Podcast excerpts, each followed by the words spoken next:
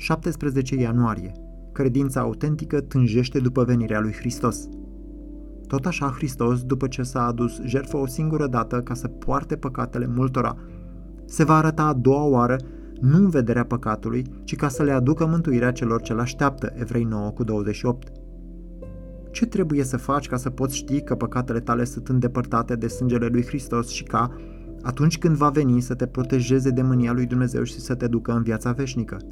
Răspunsul este acesta. Încrede-te în Hristos într-un fel în care te face să fii dornic după venirea Lui.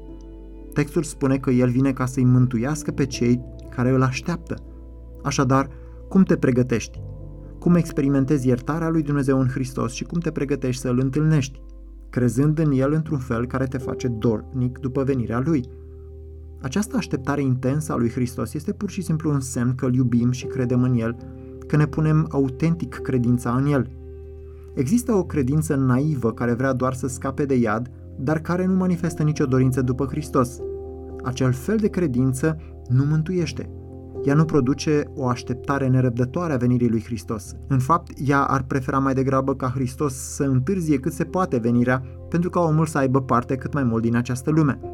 Dar credința care se alipește de Hristos ca Mântuitorul, Domnul Comoara, nădejdea și bucuria, este credința care ne face să tânjim ca Hristos să vină. Aceasta este credința care mântuiește. De aceea, te îndemn să întorci spatele lumii și păcatului.